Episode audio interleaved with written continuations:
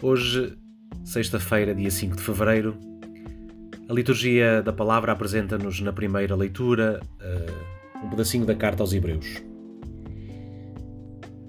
E ao ler esta leitura fiquei muito tocado e muito impressionado pela forma como o autor termina exatamente esta leitura ao dizer: Jesus Cristo é sempre o mesmo, hoje e ontem e por toda a eternidade.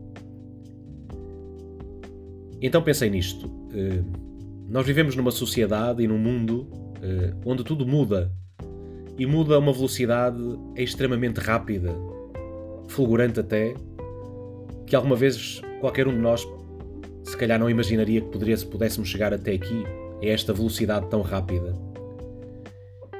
E ouvir esta palavra, que Jesus Cristo é sempre o mesmo, hoje, ontem e por toda a eternidade, é quase como que um contraponto em relação àquilo que vamos experimentando dia a dia. Porque é verdade que na mudança das coisas nós vamos sentindo que alguma coisa vai permanecendo. E nem sempre vemos o que permanece, nem sempre vemos de facto aquilo que fica, e aquilo que com o tempo vai, digamos, esquecendo aquilo que com o tempo vamos esquecendo e vai desaparecendo.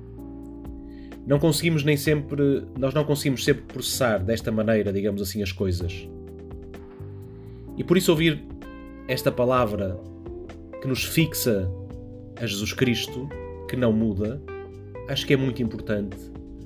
Exatamente porque nos ajuda a perceber que a nossa vida, apesar de tantas mudanças, apesar de sentirmos que algumas coisas às quais nós estávamos ligados e às quais nós ancorávamos a nossa própria vida vão desaparecendo, Jesus não desaparece.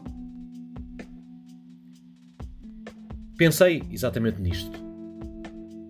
Há pouco tempo participava numa numa jornadas de formação sobre comunicação e a uma dada altura dei-me por mim, digamos, com esta com esta palavra que, o, que um dos conferencistas dizia. Sabem que o tempo que nós estamos atentos diga, a uma comunicação é de 7 segundos. Ele referia-se às redes sociais. Eu claramente pensei: para nós estarmos atentos 7 segundos significa que a maior parte das coisas que nós dizemos nas redes sociais e se calhar o nosso dia a dia não são fixadas. Então, eu associei exatamente esta. o conhecimento exatamente desta realidade a esta palavra. De facto, essas coisas que passam não são essenciais e por isso elas passam mesmo. Mas aquilo que não passa e que pode estar contido numa fração de segundos, e essa fração de segundos é a eternidade, é Jesus Cristo. E como deixar que Jesus Cristo permaneça na minha vida?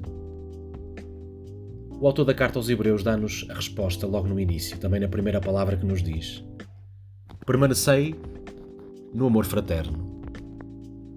O que significa que, se nós formos capazes de permanecer no amor uns com os outros, se nós formos capazes de manter a ligação uns aos outros naquele amor que nos une, como Jesus nos ensinou, amai-vos uns aos outros como eu vos amei, ou seja, amarmos-nos à maneira de Jesus, na forma como Jesus fez, sem excluir ninguém, introduzindo todos no caminho para Deus e procurando que todos se sentissem acolhidos na sua própria existência e na sua própria vida, então nós podemos trazer de novo Jesus Cristo à nossa vida.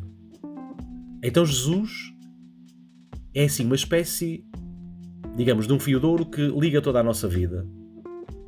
Como nos dizia Chiara. E sinto mesmo que, em muitas alturas da minha vida, e cada um de nós podia partilhar um pouco isso, é exatamente assim que acontece. Jesus é o fio de ouro que une toda a nossa vida e que permanece. E para eu ver esse fio de ouro, eu devo permanecer no meu fraterno.